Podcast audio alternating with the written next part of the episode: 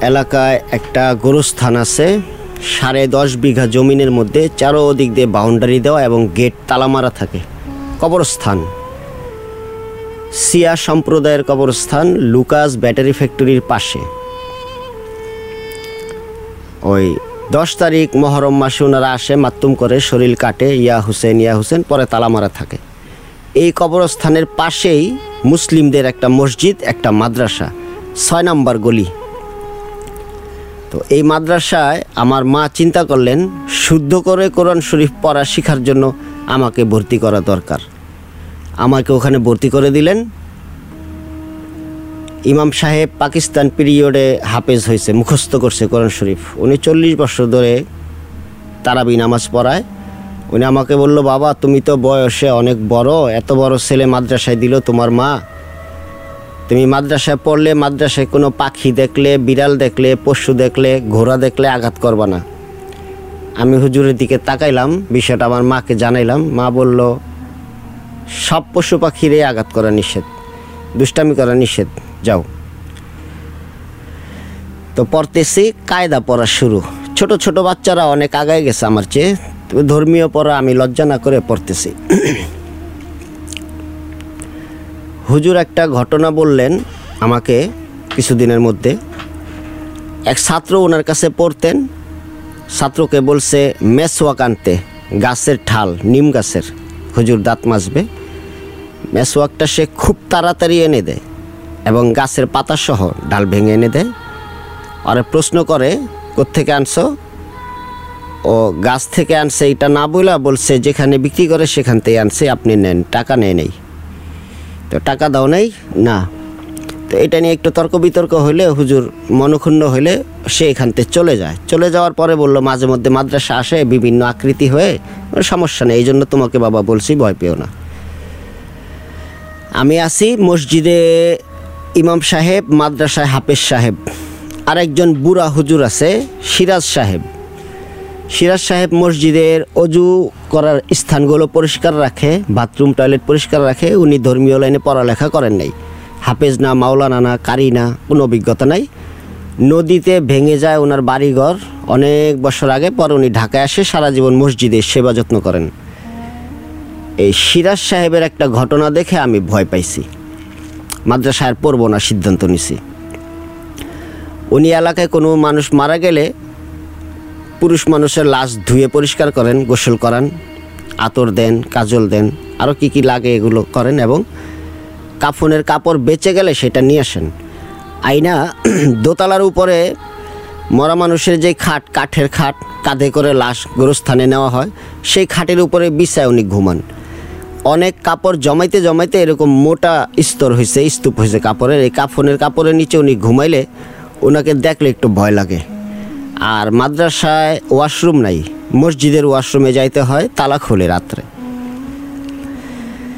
গভীর রাত্রে একদিন আমি উঠছি, মাদ্রাসার পরে দশ থেকে বারো ফিট একটা পাকা রাস্তা। এই রাস্তা পার হয়ে মসজিদের গেট খুলতে হয়। মসজিদের ভিতর দিয়ে প্রবেশ করে আরেকটা গেট খুলে তখন টয়লেটে যেতে হয়।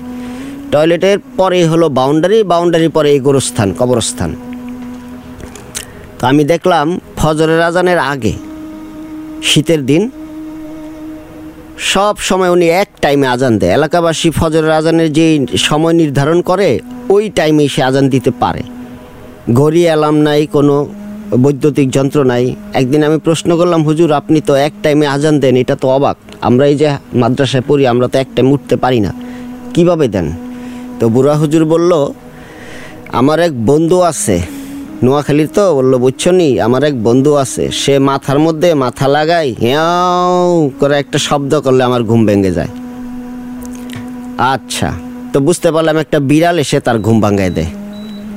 আমি এই যে ভোর রাতের কথা বলছিলাম, মাদ্রাসা থেকে বের হয়ে গেট খুলে আমি মসজিদের গেট খুলবো, চাবি নিয়ে যাচ্ছি। আর দেখলাম একটা বিড়াল আমার আগে দৌড় দিয়ে মসজিদে ঢুকলো। মসজিদে ঢুকার সাথে সাথে একটা বৃদ্ধ মানুষ হয়ে গেল। মানে একটা বিড়াল মসজিদের ক্লাবসিকেল গেটের মধ্যে ঢোকার সময় মাথা বাইজে যাওয়ার কথা, বড় সাইজ বিড়াল। এদিক দিয়ে ঢুকে আসে একটা বৃদ্ধ লোক হইয়া গুজা একটা বৃদ্ধ লোক, পিঠ নিচু। উঠা সে মসজিদের ভিতরে ঢুকে গেল। এটা দেখে আমি বাহিরে এক মাঠের মধ্যে হ্যাঁ প্রসাব করলাম, আরও দিন ঢুকলাম না। তৎক্ষণাৎ আজান শুরু হয়ে গেল। মানে এই জিনিসটাই সম্ভবত তার ঘুম ভাঙ্গায় আমি সকালে হুজুরকে বললাম, বলল, পৃথিবীতে অনেক কিছু আছে, চোখে দেখা যায় না। এগুলো আল্লাহর সৃষ্টি, কোনো ভয় নেই। যাক, এই মাদ্রাসা ঈদের সময় ছুটি হয় এক সপ্তাহ। এক সপ্তাহ মাদ্রাসায় কাকে রাখা যায়? কে পাহারা দিবে? মাদ্রাসা তো কিছু সাইড বেড়া দিয়ে করা, কিছু সাইড ওয়াল দিয়ে করা। ভিতরে ফ্যান আছে, প্রায় তিরিশ পঁয়ত্রিশটা ফ্যান চুরি হয়ে যায় কিনা? হুজুর নির্ধারণ করল, না, আমাকে রেখে যাবে পাহারা দেওয়ার জন্য। আমিও রাজি হয়ে গেলাম। ঈদের ছুটি। হুজুররা চলে গেলেন সবাই যার যার মতো। ঠিক রাত তিনটা, আড়াইটার দিকে আমি উঠলাম, আবার ওয়াশরুমে যাব। ঈদের খাবার টাবার খাইছি, এসে শুইছি। ভিতরে ঢুকে আমি টয়লেটে গিয়ে দরজা বন্ধ করে কনফার্ম হলাম, হাত দিয়ে ধাক্কা দিয়ে দেখলাম দরজা বন্ধ। ওয়াশরুম থেকে বের হওয়ার সময় দরজা খুলবো, দেখি দরজা খোলা। দরজা খোলা, আমি আর বেরোচ্ছি না। কারণ ওয়াশরুমের উপরে যে ছাদ ঢালাই দেওয়া, ছাদের উপরে কিছু আছে কি না আমি এতটুকু বড় হওয়াতে অনেক কিছু অনেক জায়গায় দেখছি। তা আমি ভাবলাম, একেবারে নির্জন, নীরব হুজুর নাই। এই টয়লেটের চিবির মধ্যে আমি বের হয়ে হাইটা যাব এত সহজেই? একটু কনফার্ম হওয়ার জন্য টয়লেটের ভিতরে দাঁড়ায় আছি। আর একটু আফসোস করতেছি, অপবিত্র স্থানে কোনো আয়াত পড়তে পারতেছি না। কোনো তেলাওয়াত করতে পারতেছি না, কোনো কিছু পড়তে পারতেছি না।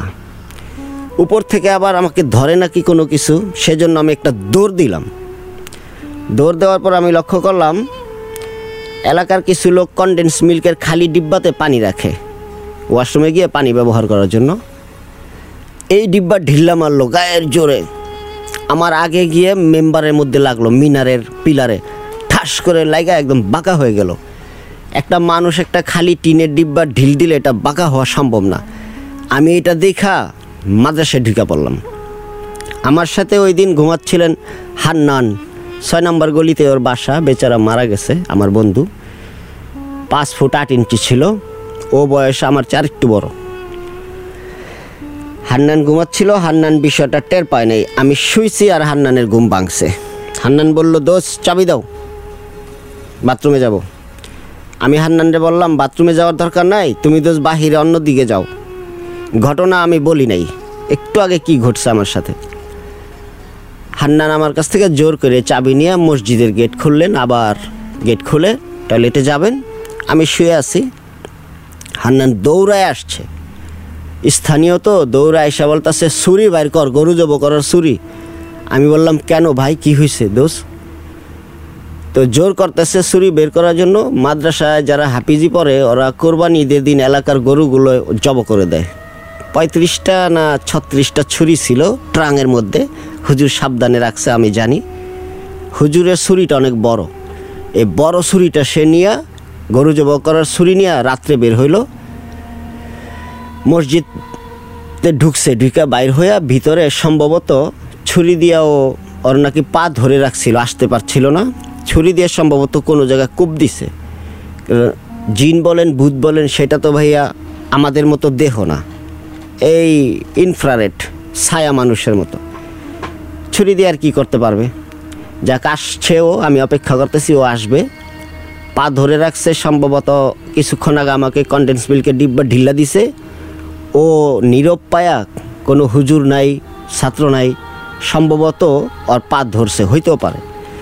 ছুরি দিয়ে আর ভূতকে কি করা যাবে?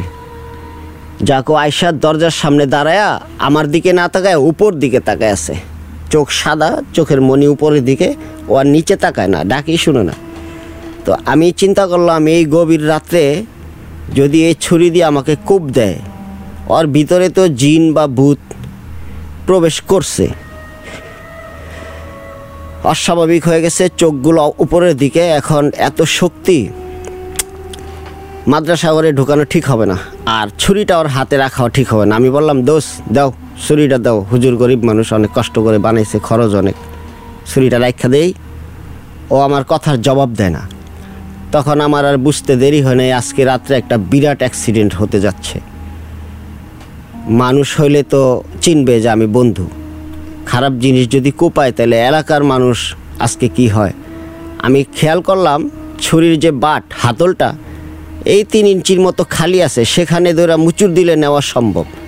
আমি কাঠের দরজা দুইটা খোলা আছে, মাদ্রাসাটা আড়াই ফুট কি দুই ফুট নিচু রাস্তা থেকে। সেখানে দাঁড়ায়া হঠাৎ করে আমি ওই আসারটা ধরে বাট মুচুর দিয়ে ছুরিটা মাদ্রাসার ভিতরে ঢিল্লা মেরে দরজা বন্ধ করে দিই। দরজা বন্ধ করতে সাকসেস হই, পরে উকি দিয়া দরজার ভিতর দিয়ে দেখি ও দাঁড়ায় সেইভাবেই তাকায় আছে। কিন্তু মাদ্রাসায় ঢুকে না। মাদ্রাসায় ঢুকলেই হাতের বা পাশে একটা সেলফ সেলফ বড় কোরআন শরীফ। কিন্তু আমিও আবার চিন্তা করছি, এই রাত্রে যদি পালায়া যায় আমার বাসায় যদি রাস্তার মধ্যেও আমাকে অ্যাটাক করে, কে বাঁচাবে? ও তো লম্বায়, আমার চেয়ে অনেক বড়। পাঁচ ফুট আট ইঞ্চি লম্বা, অনেক শক্তি, ফুটবল খেলে। আমারই বন্ধু। তবে বাঁচার কোনো রাস্তা নাই। আমি বন্ধই রাখি দরজা। এই কিছুক্ষণের মধ্যে ওর বাসায় চলে গেল। বাসাটা দুই মিনিটের রাস্তা মাদ্রাসা থেকে গভীর রাতে চিৎকার শুরু হলো। বাঁচাও বাঁচাও। ওই যে ওই যে ওই যে, দর দর দর, ওই যে মাঠে, এই চালের উপরে। এই সবাই চিৎকার, গভীর রাত্রে আওয়াজ পাইতেছি মাদ্রাসা থেকে। পরে এক লোক আইসা দরজা থাপড়াইতেছে। হুজুর হুজুর, ও হুজুর হুজুর! তা আমি দরজা খুললাম, ঘুমের ভান ধরলাম যে, ভাই, আমি ঘুমাইছিলাম, হুজুর তো নেই, দেশে চলে গেছে, কি হয়েছে আরে, আমগো হান্নান তো বুতে ধরছে, ও তো কামরায় কিছু রাখতেছে না, ওরে বাইন্দা রাখছি, হুজুর লাগবো। তো বললাম, ভাই, হুজুর সব দেশে চলে গেছে, একটা হুজুর আছে, বুড়া হুজুর। হুজুরে বইলা দেখি, এই রাত্রে উনি যাবে কিনা। আমার সাথে যে ঘটনা ঘটছে সেটা আমি স্বীকার করি নাই। ওর আপন ভাইও আছে সাথে। অনেক রাত পরে মসজিদে আবার ঢুকলাম ওর ভাইকে নিয়ে। গিয়ে দেখি এই বুড়া হুজুর মরা মানুষের খাটে শুইয়া ওই যে কাফনের কাপড় জমা করে রাখে, টুকরা কাপড় নতুন, ল্যাপের মতো মোটা হয়েছে অনেক কাপড়। এই কাপড়ের নিচে ঢুইকা উনি ঘুমাইতেছে শীতের দিন। এখন মসজিদে যাকে নিয়ে ঢুকছি, সে ভয়ে সামনে যায় না। আরে, এটা কি? বললাম, উনি এই মরা মানুষের খাটেই ঘুমায়, বুড়ো হয়ে গেছে তো, ঠান্ডা লাগে। হুজুর, ও হুজুর, উঠবেন? একটু প্লিজ উঠেন, হুজুর। উঠছে, বললাম, আমার বন্ধু একটু ডিস্টার্ব করতেছে খামসি দেয় কামড় দেয় বাসায় একটু দোয়া করে যদি ফু দেন, অনেক খুশি হব। হুজুরের সাথে আমার সম্পর্ক ভালো। তো গেছে, গিয়ে দেখলাম, উনি যে হাফেজ না, মাওলানা না কোরআন মুখস্থ না, কিন্তু উনারেও আল্লাহ ক্ষমতা দিছে। উনি সামনে গিয়ে হান্নানকে বলল, এই চোখ বন্ধ কর, আমাকে দেখ আমাকে দেখ। চোখ বন্ধ করল হান্নান। চোখ বন্ধ করার পরে চোখ আবার খুললো, খোলার পর বলল, কেন এই ছেলেটারে ধরছস? আমার সাথে পারবি? এক্ষণ এখান থেকে চলে যাবি, আনের ক্ষতি হবে, তোর বাবা মাকে খবর দে। তা আমরা বলতেছি, হুজুর কি বলল? হুজুর বলল ওরে যেই জিনিসটায় ধরছে, সেই জিনিসটাকে পরিচয় দিছে হুজুরের। সে যদি চলে না যায়, বুড়া হুজুর ব্যবস্থা নিবে। পারবি? তোর বংশ আমার সাথে পারবে? তখন আন্নান বলতেছে, না না না। হ্যাঁ মাপ চাই মাপ চাই। আপনি আসছেন কেন? আপনার নাম বললি তো আমি চলে যেতাম। পরে সবাই বলল, আপনারা উত্তর দিক থেকে সরে যান। মানে হান্নানের ঘরের ভিতরে উত্তর, দক্ষিণ, পূর্ব, পশ্চিম বলল, উত্তর দিক থেকে সরে যান আর ওরে ধৈরেন। তো বল খেলার সময় বল ধরার মতো আর কি। হান্নানরে দেখলাম খুব স্পিডে একটা লাভ দিয়া ওদের ঘরে ওই কাঠের দরজায় যায় ধপাস করে বাড়ি খায়া ফিট হয়ে গেল মানে সেন্সলেস হয়ে গেল। তখন দোয়া পড়া পানি ছিটাই দিল, উঠল, হান্নান বলল, আপনারা কি করেন আমাদের ঘরে? আমি এই জায়গায় কেন? আমার বলল, দোস্ত, তুমি এই জায়গায় কে? আর এত রাত্রে কি হয়েছে মা? তখন বললাম, কিছু হয় নাই, তোমারে দেখতে আইছি। তুমি মাদ্রাসায় গেছিলে না ও মনে করতে পারতেছে না বুড়া হুজুর বলতেছে, যা হয়েছে বললেন না সকালে কথা বললেন পরে আমরা আইসা বললাম আমি এই রাতে আমার বাসায় চলে গেছি, আর মাদ্রাসায় থাকি নাই স্টুডিও. Podcast.